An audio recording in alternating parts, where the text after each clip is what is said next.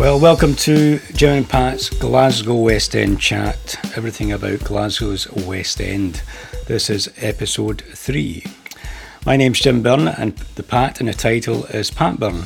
Pat's been running a website about Glasgow, Glasgow's West End since 1999, so she knows a wee bit about the area. In this episode, I interview Ian Smith from the West End based record label Last Night from Glasgow. Now, the label's been going for approximately two years.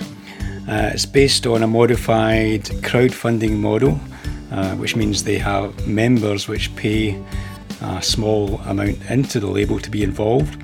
Uh, it was principally started by Ian and a group of his friends, about six of his friends, and they have had phenomenal success. So much success, in fact, that the whole thing kind of blew my mind. Uh, in the last two years, they've signed 15 artists to the label. They've released 11 vinyl records. Uh, they've released 23 digital albums and CDs and a bundle of USB albums, and they've organised 20 concerts and charity events. Uh, this is all funded now by 250, probably over 250 by now, members. And the thing about it, despite the fact that when I uh, did my research into the label, they clearly are very talented business people. Despite all of that, it's a non profit. They're not trying to make money. What they're trying to do is to help the artists. So, what they're doing is they're bringing their own love of music, their own love of vinyl, and they are trying to help uh, people that they know probably lack money, probably lack the marketing and PR talents that they happen to have. Now, Ian is a truly fascinating character, and I probably could have spoke to him the entire day, uh, particularly as he's speaking about things that I am interested in. Uh, it did go on a wee while, so I've decided to split the podcast into two, and what you'll get this week is clearly part one. So I started just by asking him if he could tell us a little bit about himself. Well, I grew up in Saltcoats, lived there till 1989. Uh, I guess I was generally always surrounded by music to some extent, but thinking back, the music I was surrounded by makes no sense because my dad was actually a big fan of modern jazz but never played it in the house. Uh, but there was always music on in the house. I was thinking this the other day when I was listening to music, I was thinking, God, I remember listening to the Beach Boys when I was five or six which is a strange thing because I don't associate my father with being a Beach Boys fan, but we had it, and they had Neil Diamond and Neil Sedaka and Alan Price, and there was always music on. It's the seventies. Aye, so mid seventies. Uh, we used to always listen to the charts on a Sunday evening with a cassette deck, and we'd record the songs we liked. So I distinctly remember doing that. Uh, you know, being born in seventy one with a brother who was five years older, he was probably catching the tail end of the punk scene I was probably a little bit too young to know what was going on, okay. but I remember him buying albums by the Stranglers, and you know talking about the Sex Pistols and the Clash and whatnot. So I was always getting fed music uh, through osmosis. Uh, funnily enough, a number of years ago, I was invited on Steve Lamacq's show to talk about my first records. Right, okay. uh, and because they felt I'd filled in some form and they felt I had some really interesting choices. Because the first single I ever bought was Heart of Glass by Blondie, and the first album I ever bought was Sandinista with the Clash. Right. Uh, and I think that's probably entirely down to the fact that you know my brother was older and he was bringing this music in. So I spent most of my school days being out of pace with the rest of the class. When they were listening to Iron Maiden, I was listening to the Smiths. Right, right. You know, when they were getting excited about thrash metal, I was getting excited about dance music. So that generally instilled in me a, a, you know, a desire to be my own person when it came to my musical taste. I've never really been one to follow trends. In fact, I tend to buck them when I see someone getting an awful lot of hype it tends to make me question where this is coming from and why it exists and be suspicious of it. Uh, cynical. Yeah, I wouldn't. I'm not necessarily cynical, but just aware of how things get manoeuvred and motivated and, and how trends occur. Uh, and I generally try and push against that. Uh, studied at Ardrossan Academy till I was 18. moved to Glasgow originally thinking I might go to university and study economics, bizarrely. Dabbled with studying English, applied for a summer job with an insurance company, got the job, and you know, 20, what, 20 odd years, 28 years later, I'm still working in that industry. Right. And is that you working for a firm? Are you working for yourself, or you? How does it work? Uh, I work for a small independent company, and within that independent company, I run my own section of the business. So I've basically run a business for about 20 years, and that business actually provides insurance advice to golf clubs. Right. I mean, I'll come back to that later because one of the things that struck me when I was, lo- was looking at the sites and I was reading all the stuff is there's very much somebody who knows how to run a business is running this label somewhere along the line. Yeah, well, I mean, we've spoken about this uh, quite a few times. I think what separates us from our counterparts is we came at it from the perspective of we know what a business needs to Yeah. run like. Yeah, well, I'll Uh, come back to that because, as I say, it struck me right away when I was looking at all the material because I run a label. I know people that run labels, and from my perspective, they tend to be quite small fry things Yep. that come and burn up very quickly, and the people release their own stuff and release their friends' stuff, you know. But this is different. This is this is kind of flowered very quickly Yeah. into something quite big. Some, certainly, it looks you've got the appearance of being a Yeah, I think. Uh, I mean, not wanting to dwell on that because I say we'll touch on it later. I think uh, what I've always had, I was always brought up to question things. I was always kind of brought up to have my opinion challenged and challenge the opinions of others. I've got quite an inquisitive nature, and I think when you're like that, you acquire quite a lot of knowledge. And when you have a lot of knowledge, uh, I think my friends would certainly say about me that I'm quick to see the path to victory in most things we do. Uh, jumping ahead, I'll jump back again out of this because it's an irrelevant side point. But three of us that founded the label are members of a board game group, right. Okay. and we get together and we play really complex German board games. And these things require an ability to kind of risk assess a situation, look at a number of options, and work out the path to victory. And I think I'm relatively well known at being able to assess a situation and say, right, we need to get from A to B, and this is the quickest route.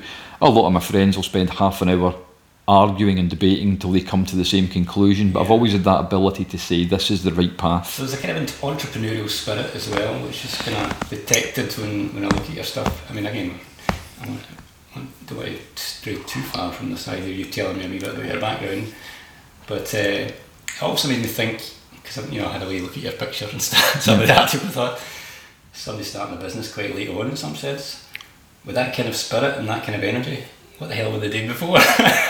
Uh, well, actually, that's probably a more interesting subject. Is is what prompted me to do this because it wasn't that I was sitting about thinking. I'm sure everybody gets to a point in their life where they get a bit bored, or you know, people have midlife crisis and go out and buy a car, or take up photography, or take up hill walking. Uh, I I don't recall what changed in my life, but I distinctly recall suddenly getting deeply involved emotionally in a movement. Uh, and I've spoken about this quite openly to many people and, and in many interviews.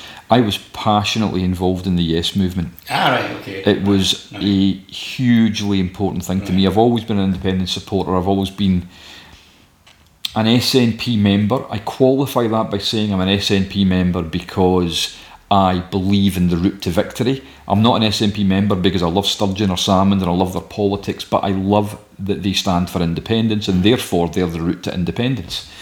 Uh, and I'm deeply passionate about that. Uh, I had been in Vancouver on holiday with my wife and family on the two weeks of the independence, closing two weeks of the independence referendum, and I arrived back in Glasgow on the day of that referendum, filled with optimism because the Canadian press were telling me we were going to win.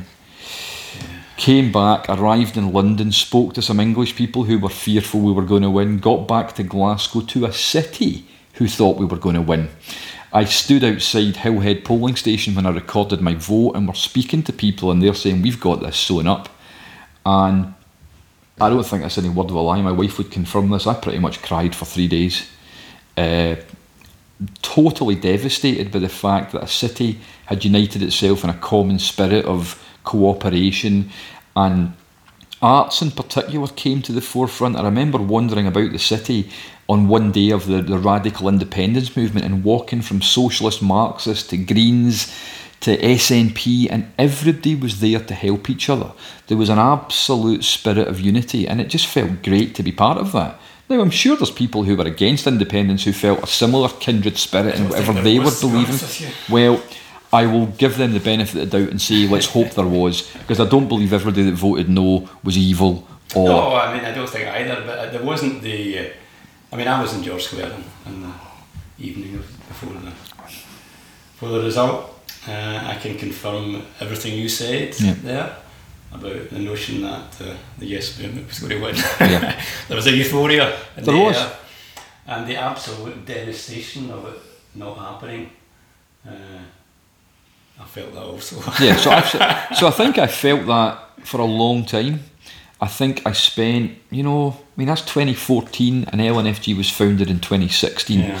So I carried around this kind of void for about two years, this sense of, yeah.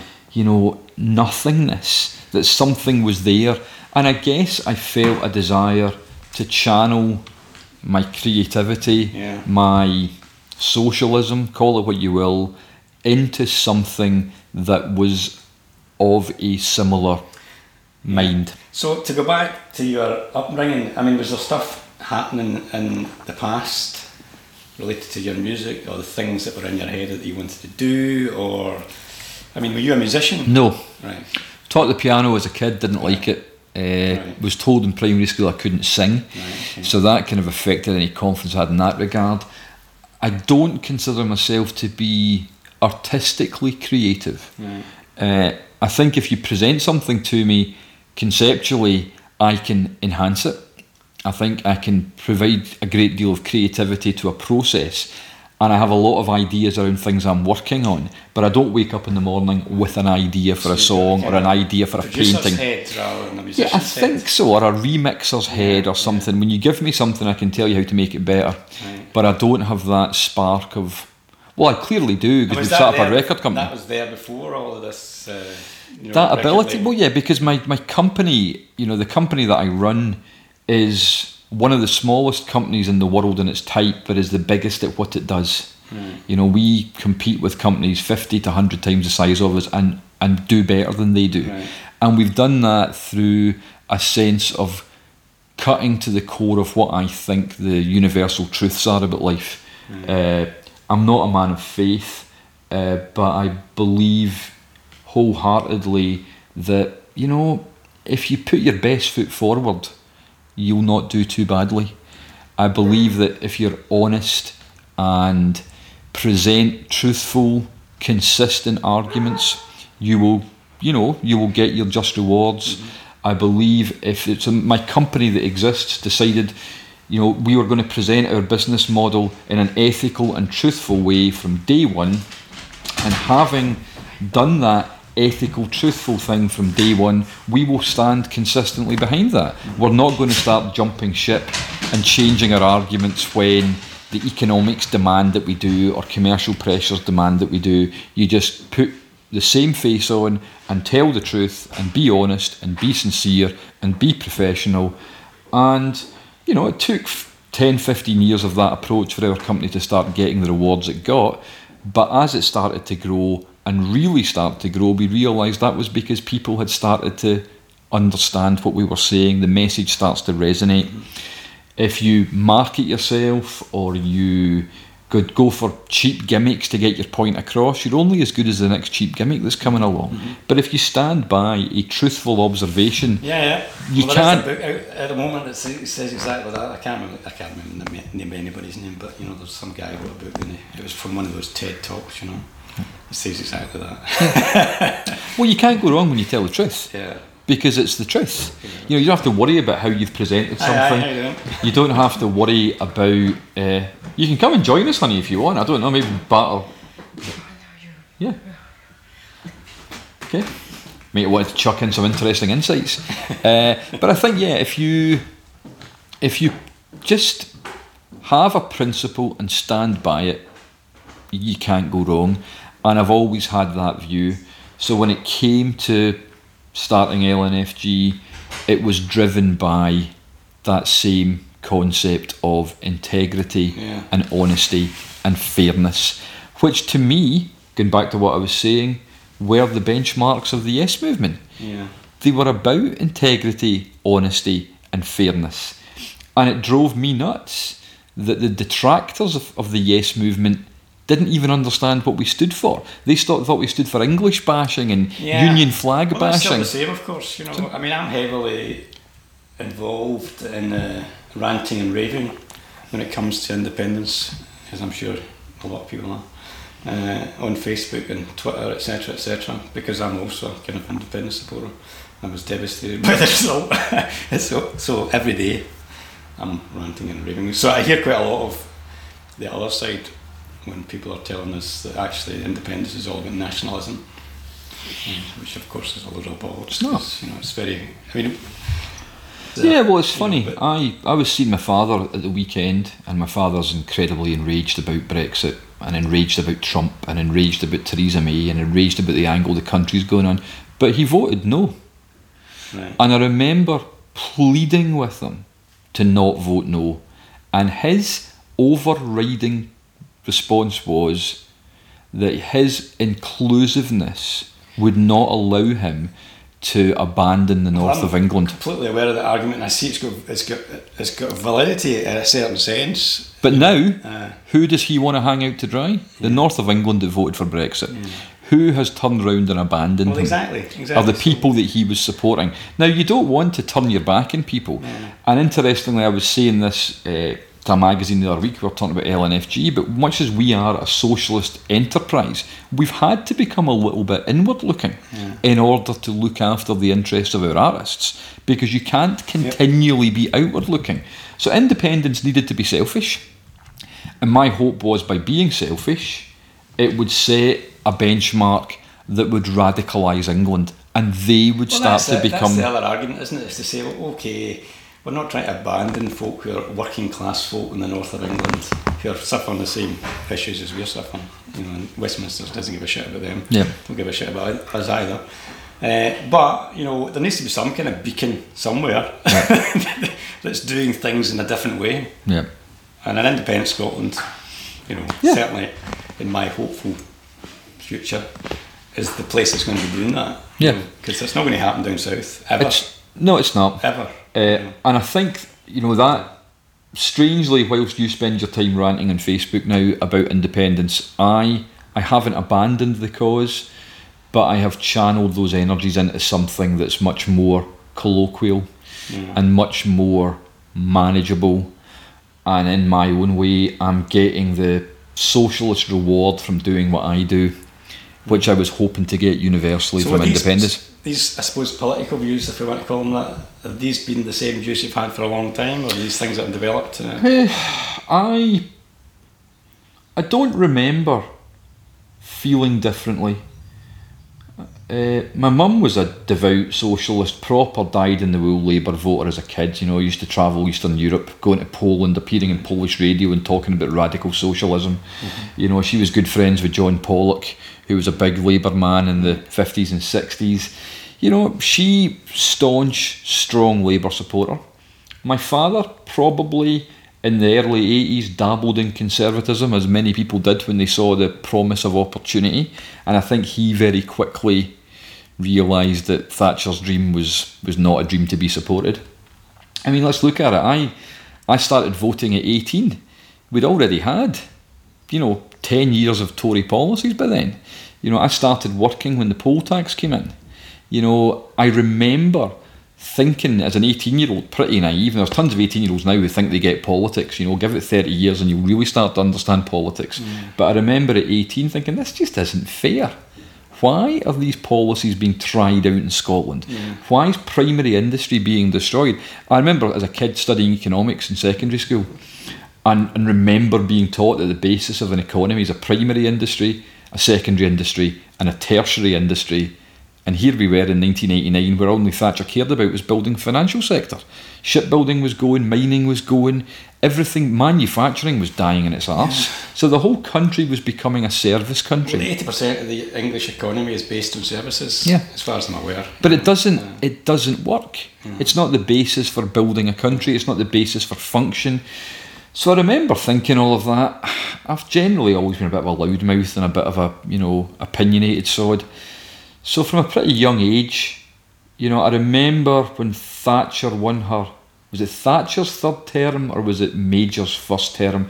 But I remember George Square being packed with people saying, we can't be having this again. That's three elections in a row we voted to not have the Tories, mm-hmm. and we've got the Tories. And like all these movements, it dissipated into you know infighting and mm-hmm. you know the Tommy Sheridans of this world having their agenda and someone else having agendas. And I guess it only really started to become a, a real focus for me as an achievable objective, probably round about the time that Salmond wrestled control of the SNP away from the likes of Sillars. You know, much as I think Jim Sillars is a great guy and a really interesting politician, he's not a person to appease the mainstream. So you were an independent supporter long before the referendum? Oh, I was. An, I've been an SNP voter all my life. Right. Okay. I broke from SNP voting once in my life. Like many people did, I had a mad rush of blood to the head when I actually thought Clegg had a chance of creating a parliament with Labour, mm. and I gave the Lib Dems my vote. I'm one of those people. A tactical voter, eh? Well, I did it once. I thought it's not going to make a damn bit of difference to Scotland, so let's give Clegg our vote. It might do something. Mm. Uh, and the SNP, you know, did did exactly as they would have done in Scotland, and Clegg did absolutely nothing. Uh, you know, I don't I don't occupy a space. I've got many people, people who listen to this. I've got many friends, folk in the label who are staunch Labour supporters and staunch Corbynites. I have been betrayed by Labour too many times yeah. to ever trust them. Well, I think the thing about to go off a slight tangent, the thing about the, the whole independence debate is that it educated so many people, mm. including me. Uh, I mean, I was actually a member of the Labour Party when I was young.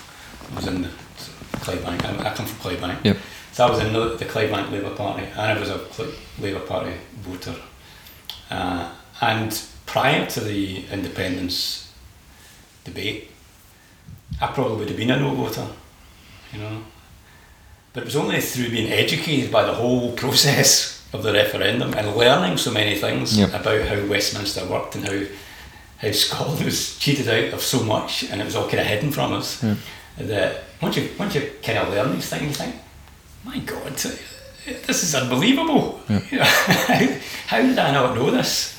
So you become sort of, well, certainly me anyway. I went from being somebody who thought, well, hell, you know, it's all about, uh, you know, sort of, what's the word I'm for, you know, like being all together, we're all the same, blah, blah, blah. You know, why would I, why would I want to separate from, from other folk? To thinking, my God, we're getting screwed rotten and so are these people. And what we really need is some different government and some mm-hmm. different way of thinking. And that led me to going from a kind of yeah, I'm going to vote no because of this to I'm going to vote yes because this I didn't I didn't realise all this stuff was going on. Yeah. You know, it's unbelievable the sort of things that, that uh, yeah, and, Scotland's and, been cheated out of. In the and perversely, when we're here to talk about a record company, that's my mantra with LNFG. It's ridiculous some of the things that artists are being cheated out yeah, of. Yeah. Well, let's talk about that. Keep banging that because it's going to come through that. Sorry. It's just my audio because I record bands and things, so I know all the, the clicks going on. Uh, so yeah, so the whole music industry, as you are absolutely aware of, is not really kind of designed to make musicians rich and uh, or to uh, you know be about creativity most record labels are about money, obviously. You know, they're about making money. And most people that start record labels, and I don't mean and I'm sure there's some beacons out there that are not. But they're set up by people who think they can make a quick buck. Uh, and I would imagine, you know, the few and far between, other than record labels like the sort of that my friends would set up and I would set up, which is to release our own records and to release our friends' records, which are not about money, they're just about yeah. the ability to put things out. Uh, so how do you get to that point where you think, actually, I mean, the whole thing about a record label, how does anybody who's coming from insurance and your background think, I will set up a record label?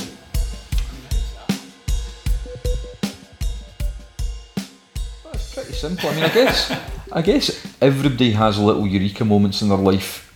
Uh, I, you know, as I say, was sitting with a bit of an emotional void. I was feeling like I wanted to do something. When you're talking about it, can you tell me or outline a wee bit about the model as well? Because all Absolutely, I know about it, yeah. because I've read your, of course. stuff, but the folk that listen to this probably don't know. So essentially, how it's set uh, going right back to about probably October, September, October 2016. Did we start in 27? No, 20, so September, October 2015. So it's a year after referendum, uh, not two years afterwards. Uh, I, as always, I'm spending my time going to concerts, buying records. You know, basically every couple of weeks I'm at a gig in Glasgow, I'm seeing bands, and I became quite aware of a young Glasgow band called Teen Canteen yeah, became- I to their stuff actually. became quite a quite a fan. Uh, spoke to the band a couple of times. Was actually chatting to them one night outside a gig about the, what their plans were for the future and how they were going to finance things. Only had an inkling of an idea about what was wrong in the industry. I've always been a vinyl collector. I've never really get into the digital world. I don't understand or appreciate why you want music in a phone when you should be carrying it about in a bag. To me, it should be physical. It should be something you own.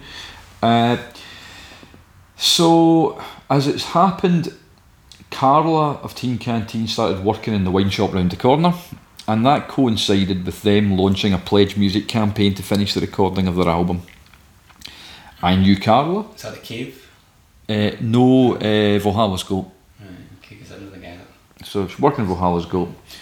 And one morning I was walking home uh, and looked at my phone and got an email saying that Teen Canteen had started a pledge campaign.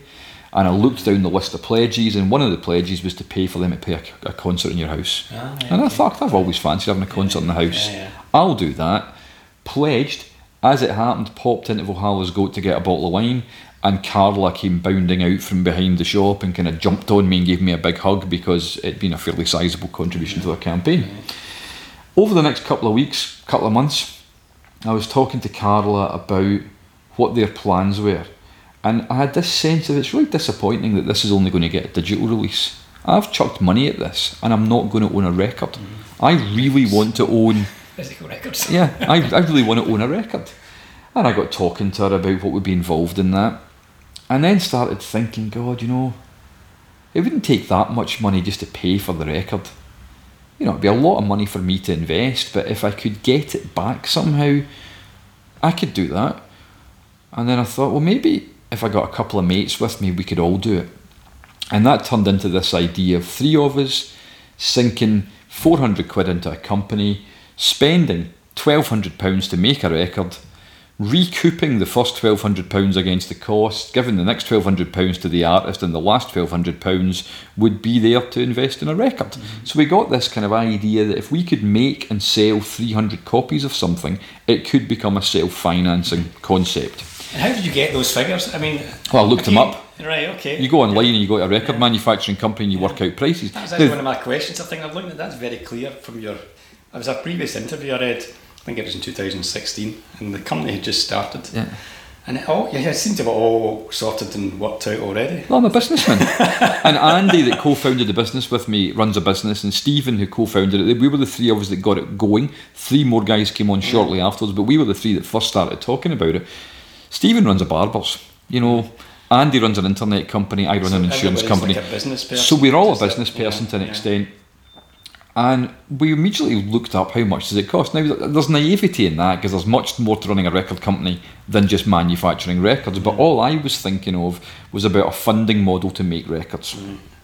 As it happened, you know, late November, uh, Joe McAlinden, who used to be a member of BMX Band, Bandits and Superstar and a solo artist who I know slightly, he was looking after a band who were looking to make a video and they wanted a well lit house to shoot the video in. Well, voila, we've got a well lit house. Yeah. So Joe brought the, the band round and he spent the afternoon chatting to me and I started saying to him, I'm thinking of doing this funding mm-hmm. idea. Mm-hmm. So Joe threw some problems at it, some ideas at it, things that would make it work better, things that might detract from it. That's from his experience. From his experience of what would an artist want, Yeah. I then spoke to Carla, and she was saying, "Well, yeah, it would be great if you made records for us, but what we want is promotion and support, and we want all those other things that you wouldn't get from just being given a mm-hmm. pile of stock. Mm-hmm. Stock's terrific, but stock doesn't advance the band."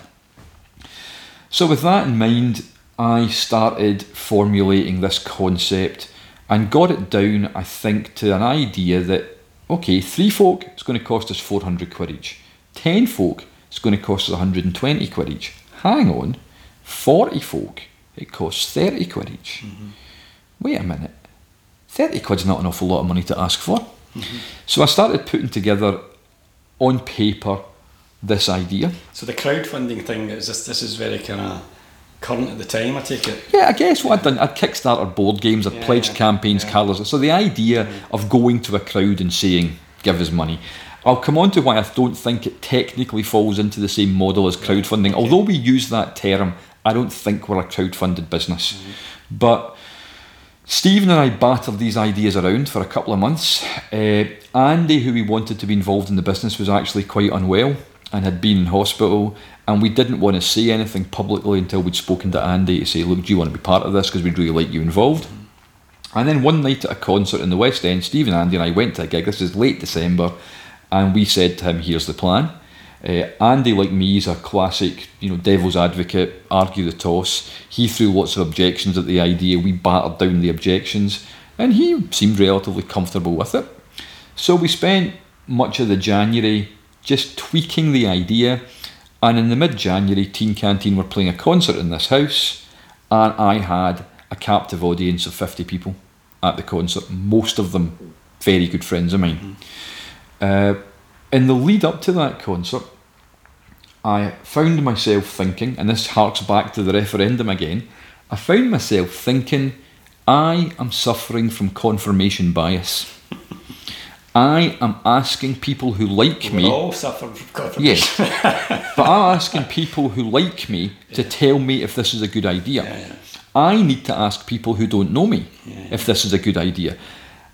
And it's a funny thing when you suddenly ask yourself, who don't I know? How do you go about finding someone you don't know to ask them a question? You know, it's a, I want to ask someone who will answer me, but who I don't know. And writing to a random stranger, they're not going to get back to me. And I realised that through this funding campaign for Teen Canteen that Carla's big brother Murray was another avid music fan. He wrote blogs, he was always posting about his favourite records, and I thought, ah, do you know what? I'll ping him an email and ask him what he thinks of this. And I pinged Murray an email to say, I've got this idea, do us a favour, read it over, and tell me what you think. And what I expected was him to come back and say, it's bollocks or it's brilliant. And actually, I got an email back which said, Can I give you a phone? And I said, Sure, you can phone me. I gave him a number and he phoned me like at 10 o'clock on a Tuesday night and said, Right, let's do this. And I was a little bit taken aback because I hadn't been suggesting doing it Yeah, with him. yeah, yeah. But he was like, Yeah, great idea, let's do it. So we met for a coffee. We agreed that since Stephen and Andy were my two friends and Murray wanted to be involved, it made sense that he brought a couple of people on so we had a bit of parity. He invited a couple of his friends, Joe and Ross, to get involved. We met in Doghouse in Merchant City one night in February. We agreed to do it. We committed some start-up funding, and on the first of March, we launched last night from Glasgow. Where did Uh, the name come from? Uh, well, that came from me because I'm a massive ABBA fan. Ah, right, okay. So it's a lyric from Super Trooper. Ah, right. If you don't know that, Isn't uh, that- it's the first line. I was sick and tired of everything when I called you last night from Yeah, Glasgow. Yeah. So I wanted something that resonated with the city. I wanted something that spoke about nightlife, I guess. But I really liked the fact that here we were, an independent record label, mentioning ABBA. I thought that was quite contrary. I thought it was quite, you know, different to do that. Most folk tend to mention the Clash or the Sex Pistols or whatever. I want to be, I want to be mentioning a well, pop. most folk of a particular age, obviously, you know. Well, this is true. Not young people. Of course not. uh, so yeah, we founded the label. I informed everybody at the Teen Canteen House concert that it was going to happen, and basically said to them, "I will be coming to you for money." And by the time we founded the label, we had decided that the model should be that we ask everyone for fifty quid. We should be upfront and very bluntly say we might make an absolute arse of this, and you might never see the value of your 50 quid. Yeah, yeah. You know, guys, take a punt on us. We've no idea. But hey, you know us, we'll do our best. And we laid out very clearly what the model was going to be. I mean, I did see it when it came out. Yeah. I might have. I don't know if I responded. Probably did, uh, because that's the sort of person I am. Although I'm such a cynical person, because I've actually been on the periphery of the music industry for so long, long time, that uh, when people start things up and they ask me for something or they pitch me something, I usually just look the other way because Yeah. it's happened so often. Of course. you know. And I do too. Uh, but we but we're adopting that philosophy that I had from my own business of be honest, be sincere, Yeah. be direct, tell them the facts, sort it out. And we came up with a model which said if we can get 60 people to give us 50 quid, we can pay to manufacture two vinyl albums, two vinyl singles, we can promote, market, release these, we can stage a concert for each of them. Mm-hmm. The people that give us the 50 quid will get a copy of each of them and they'll get invites to the concerts.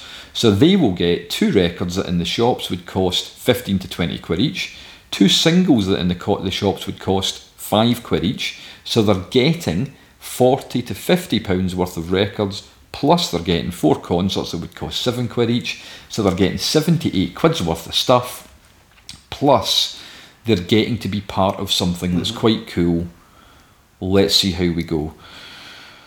We spent from March 2016 until June 2016 recruiting. We signed our first artist, and I'm sure we'll come on to the details of that a bit later. But we signed our first artist, Mark Georgeson, and agreed to release his single on the first Friday in June and would release that at a launch event we would put on at the old hairdressers.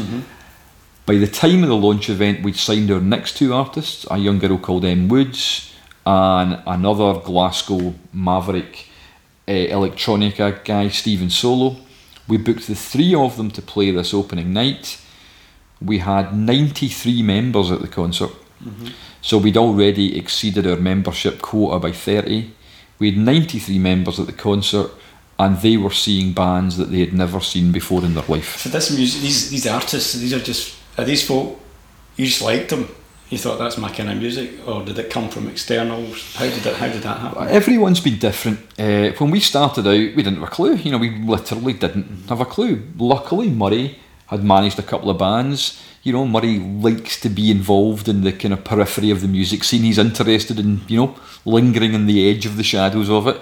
I'm not really that bothered about the limelight or, or being involved. I mean, I, I go see bands, but I don't write about them or blog about them or interview them or chat. Murray did. Uh, and he knew Mark and knew that Mark had recorded an album uh, in Iceland, in Edinburgh, and an album that Murray thought was great. Uh, it was a pretty brave thing to release. I mean, it was a very sparse piece of Scottish alt folk. The B side was an Icelandic. Right. Okay. I mean, it was an odd debut release. yeah. Em, who was it? the next thing that we did, Em, uh, Stephen and I had seen playing a gig in December, uh, sorry, in January for Celtic Connections. And then she played down the road at the Hug and Pint one night. And I wandered over to her and said, I'm thinking of starting a record label. And if we do, I'd like to sign you. Uh, Stephen Solo was known to Murray again from having previously managed a band he was in. So Stephen knew Murray knew Stephen, uh, and it probably took until the middle of the first year for us to start actually attracting artists from outside our periphery. Because the first album we put out was Teen Canteen's album. I think they were reticent to work with us because we were unknown. You know, we're a record label that's just started. They've been working on this record for three years, and we come trundling along saying we'll release it. Mm-hmm. By the time we released it, we'd already attracted, you know, 125, nearly 150 members. We were twice the size we thought we were going to be. Yeah. We had much more clout. We were garnering good press from the Scotsman and the National. Lots of, you know, papers were, were starting to say good things about us. I'm interested in that as well because, again, is that because you're speaking to them, or is that because they're getting in touch with you, or how is that working from? Well, it, it changes. So at the outset, uh, I don't quite know how Alan Morrison of the National got to know about us. I'm sure he got a press release from Murray about uh, Mark's single. Uh, and something about the label resonated, and Alan Morrison wrote, you know, five or six columns in the National, and those five or six columns were game changers for us mm-hmm. because here was a national newspaper mm-hmm. saying, these guys look okay. Mm-hmm. They look like they might be onto something. And then the Scotsman said a few nice things, and then some blogs said some nice things. The reality of it is, it probably took until the middle of our second year for the press to really start knocking our door. Yeah. Because I think there's an For awful. some reason you felt right. I mean, I don't know how these things work, obviously, because you know people like my wife. She's a very likable person. Yeah. I'm probably slightly less likable. But but what are the factors in these things? Clearly, the press and uh, the music folk and the national cottoned on to something they liked about about the label and about the record company. Well, it probably resonated with them politically. Yeah. Here we were Okay. talking about socialism. Yeah. Here we were talking about ethics. Here we were talking about fairness. Yeah. Here we were shining a small light on how unfair it is. Mm-hmm. You know, we were creating a situation that, you know, we were saying to a band that we could press so many records for them that if we sold the ones that were left over that we weren't giving to our members, Mm-hmm. That they could make more money from selling 150 So vinyl LPs. ethical approach, or the apparently ethical approach, and the sort of fairness to the artist was one of the things that attracted people. I think it's the only thing mm-hmm. that should attract people to LNFG. That's going to sound really mm-hmm. counterintuitive, but my view in this was we need to be getting people involved as members and founders who actually don't care about the music. We want people who care about the functionality, the fairness, mm. the nature of it. Because if we get someone who cares about the first single we've released and doesn't like the second single we've released, we will win and lose people based upon output. We want the output to be of a high quality. Mm. We want people to think Yeah, we're producing really good music, but actually, our core members should be buying into the ethos. It's almost like a folk idea. I mean, I've kind of done some stuff in the folk world, you know, over the years, and there is this kind of notion that we're all the same, and that anybody can get up and be the person at the front, and sing. Uh, and actually, there's some, there's an element of that that the talent to be very good or not very good, whatever, is slightly less kind of important in that context sometimes than the ability to give somebody the opportunity to stand up and sing their song. Oh yeah, You know? but uh, the talent is massively important. But the talent's massively important to the customers. yeah, I just mean in the context of, you know, there's a wee bit of that in it with the sounds of it, you know. What's interesting Or maybe to- not, I don't know. Well, no, but I think what's interesting to me is let- let's let's take a band like Sister John. You know, so Sister John come along. They're starting out. They've been together as a band about as long as our record label's been together. If they had a hundred fans, and the minute we signed those hundred, the, the Sister John, those hundred fans joined our label. What have we done? We've just robbed Sister John of a hundred fans. We've just robbed them of a hundred customers. Mm-hmm. We actually want the people that like Sister John to buy their records. Mm-hmm. People that like Teen Canteen to buy their records. The people that like Annie Booth to buy their records. The people that like LNFG to join LNFG. There will undoubtedly be a crossover in that, mm-hmm. but our core funders should not be sitting there wondering what Yeah. they're getting. Well, so it's the classic idea of the, the label itself is uh, people know that because you release it, because you're Yeah. the label that release it, releases it, they they're likely to buy into it. And also, there's this notion sometimes I think with, with labels that even if you don't like it the first time you hear it, you say, "But it's released by this label." it Must- probably- must be worth some- something, yeah. Give it more of a chance. Well, that's how factory worked. And basically, every everything factory put out, you go back and listen to it because it can't be bad. Because factory have yeah, put well, that's it out. right because there's a lot. I mean, that actually. So that was part one of Ian Smith from the West End record label last night from Glasgow. I hope you enjoyed that. I certainly enjoyed meeting Ian. Uh, please, uh, if you enjoy the Glasgow West End or Pat and Jim's West End chat, please subscribe. Please uh, go into your podcast application and click to like, whatever the particular thing is you need to do there. Give it five stars tell your friends about it. Uh, we really appreciate that. Uh, and come back and listen to part two next, whenever it is. I think it may be about two, two weeks from now. Uh, Pat's currently working on some other podcasts. Uh, she's out to, doing some interviews. So even if you're not interested in listening to stories about Glasgow West End record labels, I'm sure there's going to be some stuff coming up that you are interested in. And of course, we want to hear from you. So for things that you want us to talk about or people you want us to interview, please get in touch and tell us about it. And you can either email myself at jim at glasgowwestend.co.uk or you can email Pat at pat at glasgowwestend.co.uk. Pat's also on Twitter. I think it's Pat Pat's Glasgow's or is it what is it? It's Glasgow's West End, I think. And Pat is also on the Facebook. You could probably find all of these things just by typing Pat Glasgow West End into Google. Okay, thanks for listening and uh, hopefully catch you the next time. Bye for now.